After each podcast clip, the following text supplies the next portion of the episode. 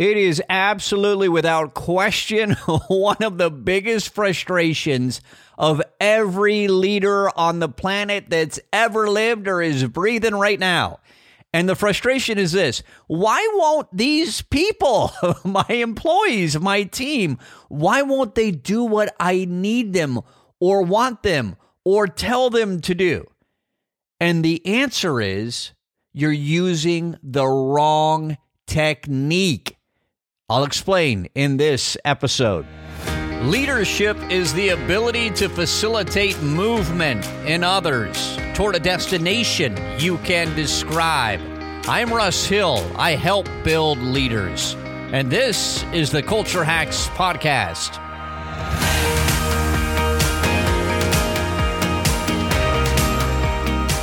We are just a few weeks away from a brand new year, right? So at the time I'm recording this, we're midway through, halfway through the fourth quarter of 2021. This year is pretty much done right? And and if you're a leader of a team or leader of an organization, you've got two focuses right now. Most of you do. Number one is we got to finish the quarter, finish the year off strong. So you're really focused on that. And the second thing you're focused on or spending time and energy on is putting together our plan, our projections, our strategy for 2022. If you're not doing that, hello, what are you thinking, right? So what what you need to be thinking about as you build that plan is this how do I create alignment around our goals, our key results, our strategy, our game plan for 2022? Do not think, and this is where a lot of leaders screw up. A, a lot of leaders go into the new year thinking, how are we going to announce it? Like what's the meeting? What's the what's the offsite? What's the what's the session going to look like? What's the PowerPoint deck going to be include so where we can announce what our our goals are for 2022. That's important, but it only gets you halfway. What you need to be thinking is how do I how do we as a leadership team create alignment? How do we get people aligned to these goals and to this vision? And alignment is incredibly different than awareness. And most of us as leaders are really good at creating awareness. We know how to make people aware of something, but we're not as good.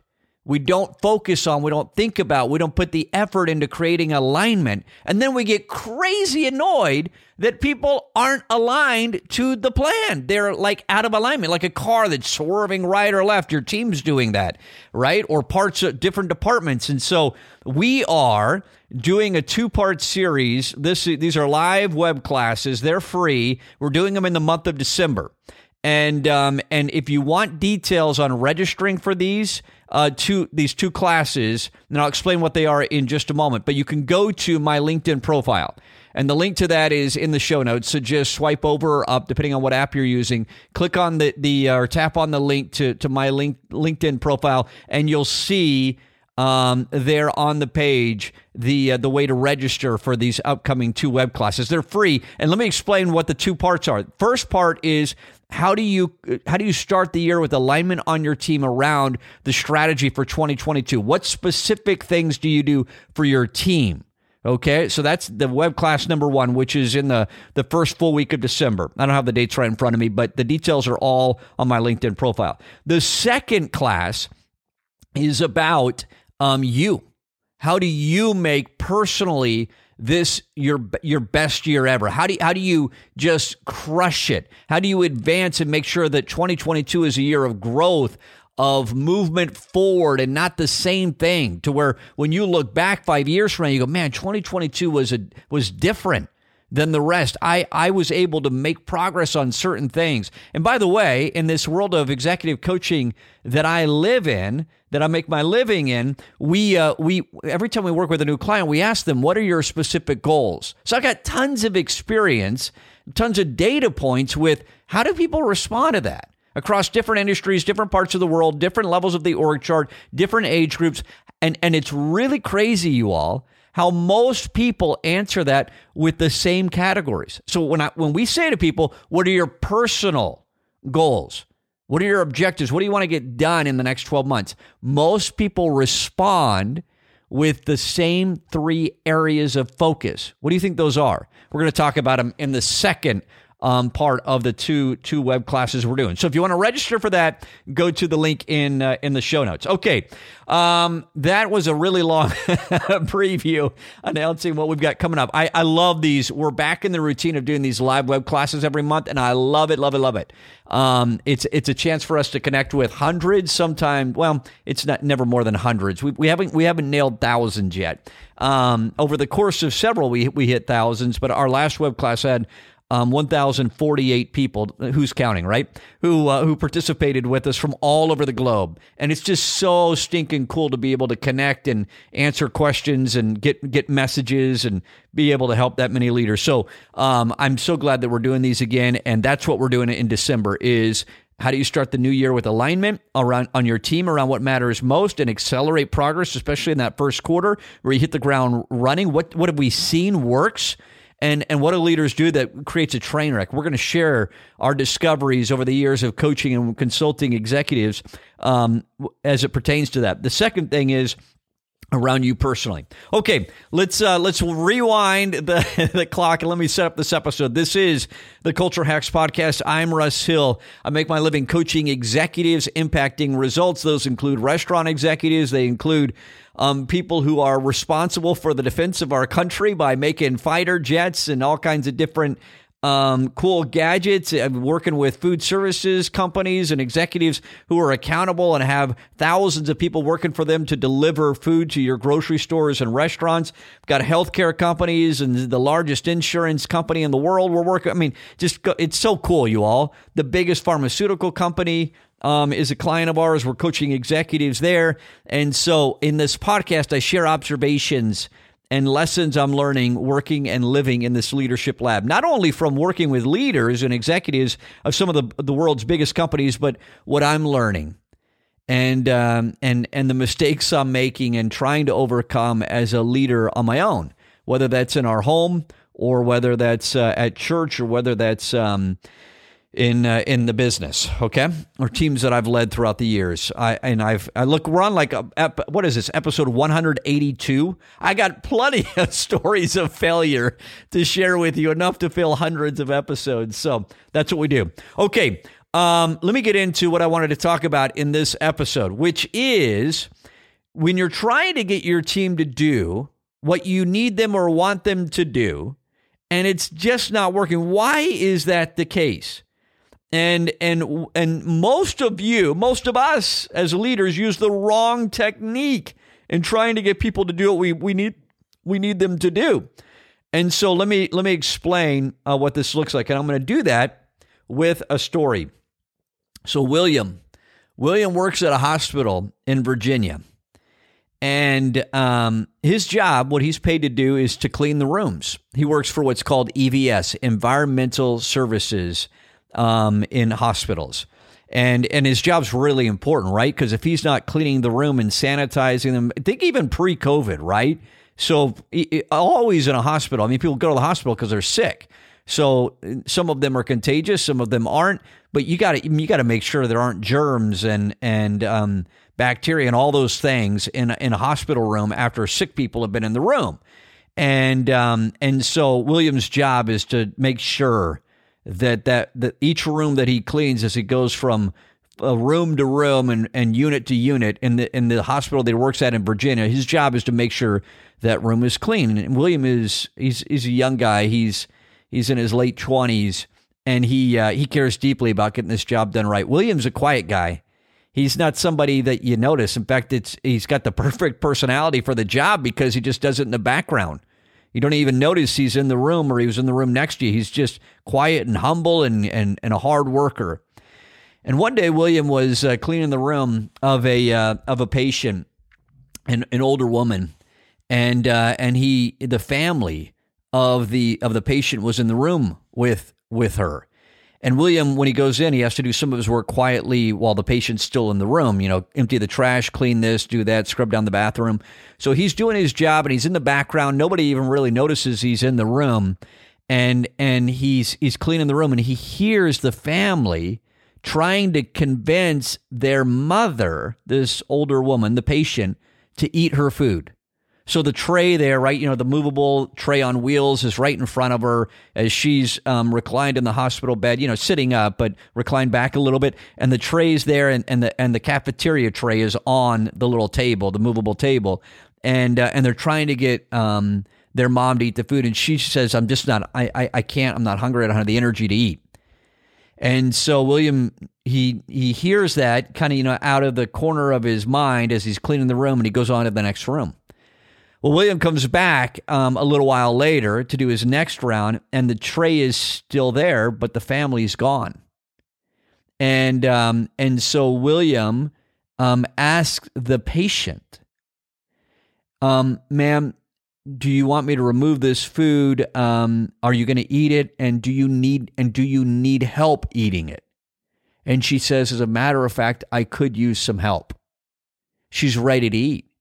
And so William cleans himself up and then he proceeds to help this woman eat, this elderly patient. And then William, so he does that for a few minutes. She eats a little bit of the food and he goes on with his job. And time comes for William to go home. He works the dayside shift and he uh, it's in the late in the afternoon. And so William William drives home. Well, he gets home and he has dinner with his family. And then he's thinking. The thought comes to him I wonder if that woman, if that patient ate dinner. I bet she didn't eat dinner. So William actually gets in his car, drives back several miles to the hospital. He's off the clock. He's not working. He gets, you know, cleans himself up, sanitizes, does all that stuff, enters the room, and notices that the tray for dinner is on the table in front of this patient and she's just like kind of halfway awake. And he says to her, Ma'am, um, do you need any help with dinner? The family's not there, she's alone. And she says, As a matter of fact, I do. And he feeds her some dinner. And then he goes home. This doesn't take long, it takes just a few minutes. She eats a little bit. It's not like she's eating some big meal, but he helps her eat this meal and he goes home. Well, the CEO of the hospital finds out about this story. It's pretty extraordinary, right? That you've got a a, a janitor, an a, maintenance person, a an EVS employee, the person responsible for cleaning the hospital room, and he's. I mean, think about what's extraordinary about that story. It's not his job to pay, to feed the, the the patient. That's a whole other debate, you know, that you can have about, hey, do we want that? You know, I mean, you could go there, but but that's not what the CEO was concerned about. Instead, he was focused on the culture and the mindset of his people. And one of his highest priorities, the CEO and the executive team, was our patient satisfaction scores at this hospital suck. And for some reason, our patients don't feel like that we care about them as much as we do, and they they're they're they're dinging us, they're they're nailing us in the survey that that's done after patients leave the hospital saying we, we they're not satisfied with the care we've given them. And so the CEO, what's he thinking about day in and day out is how do I get that score up? And there's lots of reasons um, that I won't go into. Any of you who've worked in hospitals or work in healthcare know why. I mean, it, there are financial reasons for that uh, too, right? and reimbursement for Medicare and lots of things we won't get into. But so the CEO, it's a massive priority of the executive team to get the patient satisfaction scores up. And so, what does he need? The behavior he needs is he needs his employees taking more care of the patients. He needs less infighting. He needs less of a focus of of um, leaders and executives and supervisors and employees on all of the fires that are going on and all the battles between this department and that department and complaints about the policies and and concerns about this and that. He needs all of that focus that's internal to change to external focus. He needs the number one priority, like forget about us and all the challenges we have as the team trying to deliver this care, and let's focus on the patient. Like nothing matters more. So he needs this mindset shift in the hospital, this culture change in the hospital where the, the people that work there, the people that they hire, the people that they promote, the, his leadership team are focused on the patient more than ever. And he has the example of William. And he hears that story, and guess what the CEO decides? Every single employee in this hospital will learn William's name and they will hear that story. So the next town hall meeting comes up, and he's got hundreds of hospital employees in the big training room, and he's got numerous ones that are watching the recording or, or, or connecting virtually to this town hall. And he starts the meeting off by calling William up on the stage in their training room. And he tells the story I told you. And he says, That is what patient first looks like to us. That's what that that is what putting the patient first looks like. Now, I'm not asking all of you to feed patients and William, you know, maybe you want to call the dietitian next time or whatever else and he makes a little bit of a joke and William laughs and everybody laughs, but he says what I, that doesn't matter to me as much as the mindset. So why am I telling you the story about William and this hospital in this episode? Because as leaders, we underutilize, we underuse we don't make it a priority to use stories. And human beings are wired, you, I, everyone is wired to communicate through stories. You will tell 25 stories today. You won't even know you're doing it. You'll do it when you text somebody. You'll do it when you see somebody in the hallway or you're on the phone. You'll do it when you start a meeting. You'll do it at some point in a meeting. You'll do it when you when you get home from work if you, if you're back in the office. You'll do it when you go to the gym and see a friend. You tell stories constantly. It's the way that our brains love to receive information. That's why the movie business is enormous. That's why books are so big. That's why YouTube videos, people love stories. We want a character, we want a challenge, we want victory, we want all these things, right? We are wired to communicate and to receive information through stories. And you, if you're like most leaders that I've worked with in my career, and myself too, before I understood this principle and the power of it, you're underutilizing stories. So here's what you do you need this department or that team or the new salespeople or the, these people, whomever it is, you need them to do this kind of behavior. And so what you do is you talk about the behavior, the actions.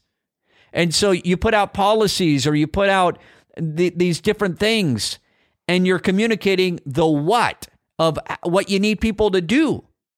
And you're wondering, why aren't they doing this? Or how do I accelerate movement and get more people to do that? The way you do it is you look for examples of where the desired behavior is happening and then you tell stories about it. And those stories are powerful when they have a name.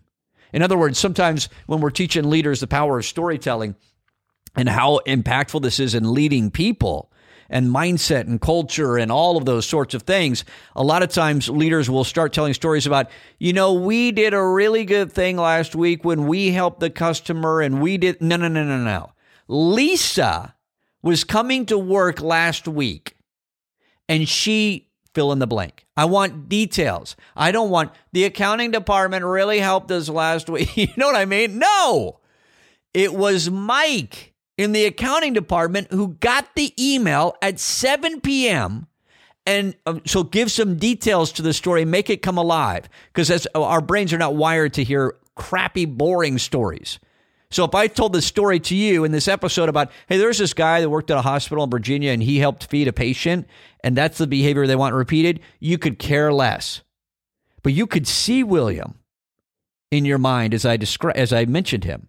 And I gave you a little, a few adjectives to describe him quiet, humble, worked in the background. You could see all of that, couldn't you? Stories are powerful.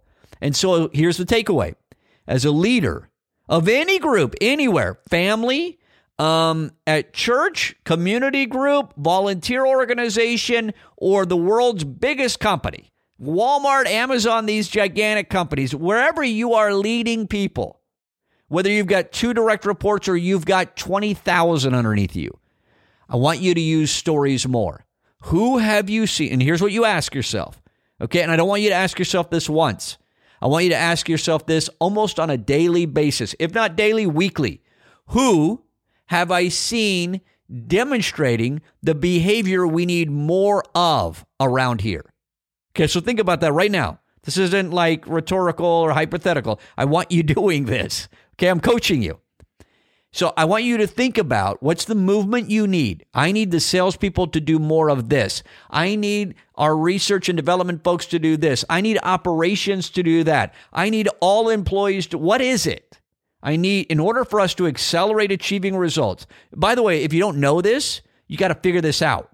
Like defining the results, the first step, clarity around them, everyone aligned to it. oh, they're aware of it and aligned to it. So you got to start there. So what's the result we're trying to achieve? Then it is, by the way, this is all what we're building into lead to, lead in 30 at leadin30.com. This is all the, like this curriculum. Th- these are the sorts of things we teach. Okay. More on that later in another episode. But um, and by the way, we're still accepting volunteers. If you want to be part of that beta group in January, leadin30.com is, is where we're going to be putting people through that. And you direct message me if you want to volunteer for leadership development at any stage in your career. And you want, you can, you can uh, allocate a couple of hours a week to this um, during the month of January. And you're going to have what leaders pay a whole lot of money for. You're going to have members of our firm, including myself, coaching you and uh, and so if you want to be part of that beta test, direct message me on LinkedIn and say, "Hey Russ, I want in." M- many, many, many of you have done that, and but we've got a few more spots in there. So if you want to do that, um, then uh, we'd love to have you. Okay, tangent. Okay, back to back to this. So you've got the results that that that people in the organization or on your team know these are what we need to achieve and and now you've kind of defined the behaviors this is what we need people to do and yet you you you don't have enough people doing that right and so what you do is you look for here the takeaway is this look for someone who is demonstrating the behavior that you need repeated and I want you to spotlight it. And you've got to I want you to think about right now where could you do that? Where could you tell the story about Mike or Lisa or William in your organization who this week, today, last week, whenever it was, did the very thing that you need everybody doing? Who did it? When did they do it? What did it look like? Assemble some details on a, on a piece of scratch paper. Open up a note on your phone and type it out. Who did what? What did it look like? Put some details in there. And then the next question is where do you need to tell that story? Is it Tuesday's sales meeting? Is it Wednesday's all hands meeting? Is it Thursday's um, you know, executive leadership team meeting? Is it in an email that goes out Friday afternoon? Is it where is it? Where do you need to tell that story? And by the way, that's just the beginning. You're going to do this constantly. that's how you manage culture, you manage mindset, and you start getting people to repeat it. Because guess what happens? People go, Oh, that's what my boss is looking for. Oh, that's what they want more of here. Oh, that's the behavior they're, they're rewarding right? Because when William was called up the, on the stage at the hospital at the all hands meeting in Virginia, he was given an award. And so his his behavior was not only recognized verbally and he felt good, but it, there was also some some some bacon on that burger if you, if you know what I mean. So so he was he was rewarded for that behavior as well. So you incentivize it but but that that's that's secondary um, that's a secondary motivation. The main motivation is i want to recognize it. And so what happens is people look there are two things that happen from this and then i'll wrap up this episode.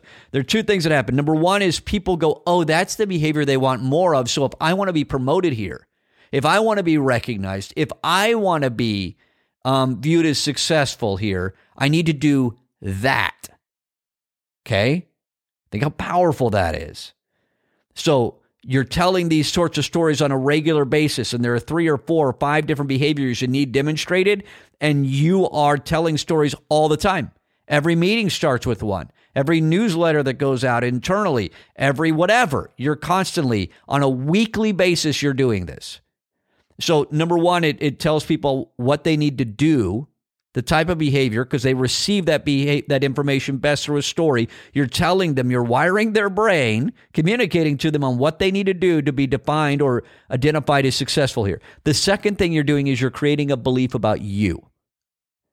And here's what I mean. The belief that people will start to develop about you is you look for people who are doing the right thing you need to tell fewer stories about where people are doing the wrong thing, where that meeting went sideways, or that department didn't do what we wanted them to do. Or you need to tell some of those stories, but you're probably telling a lot of them. in side conversations, on phone calls, in, in the meeting after the meeting. You're probably telling a lot of stories of behavior that we don't want repeated. And you do need to tell some of those, but you need the, the vast majority, 80% of the stories you're telling. And if you start thinking about this, analyzing the stories you tell, it's going to be crazy. Like you're you're going to be like, "Wow, this is really interesting to think about." But you want 80% of the stories that you're telling as a leader to be positive about the desired behavior because then people start to identify you as a leader who's looking for what's right you can see the good that people are doing. How powerful is that? That's why we talk about this stuff, okay? Um, all right. Hopefully, this is valuable for you. These are the sorts of things I love sharing you all. Um, and they're simple, but they're, I have seen this principle of storytelling to move behavior.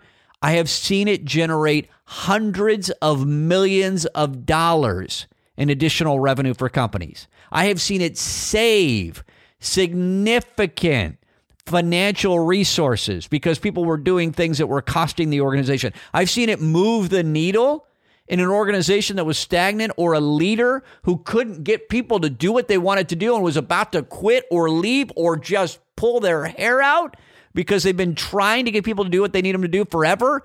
And this simple principle had a massive impact. Simple yet powerful. Okay, so I, I hope that you'll I hope that you'll give this some thought and and implement it. All right, if you've got any questions about it, or anytime you want to connect with me, uh, shoot me any questions or um, feedback. I love receiving it. And you can do that on LinkedIn. Just uh, connect with me and then send me a direct message. All right, don't forget, we've got that two part series coming up in the month of December free live web class. You all, these are highly interactive. We'll have hundreds of leaders from around the globe participating. It's awesome to be able to connect in here, and you can do it from anywhere. And, uh, and you just need to go to my LinkedIn profile and uh, you'll see the link next week. I'll put into the show notes the the, the actual link to register. But you got to jump on this because we're we're starting this the first full week of December is our first live web class, part of this two part series about kicking off the new year 2022 with alignment on your team so you can accelerate achieving the results. We're going to give you a competitive advantage on your team that you lead in just kickstarting 2022. We're going to give you a, few very meaty, concrete principles that we coach senior executives. They're paying us for this um, at major corporations, the world's biggest companies. We're going to share that with you. And then part two, a week later, is going to be an hour about you. How do you make progress in the areas of your life you um, are prioritizing, areas where you might be stagnant. That could be career growth. It could be around personal fitness or well being. It could be around lots of different things. So we're going to dig into that. So you register and reserve your seat for those two classes. All right. Hope you're all healthy. Hope you're doing well. Talk to you in the next episode.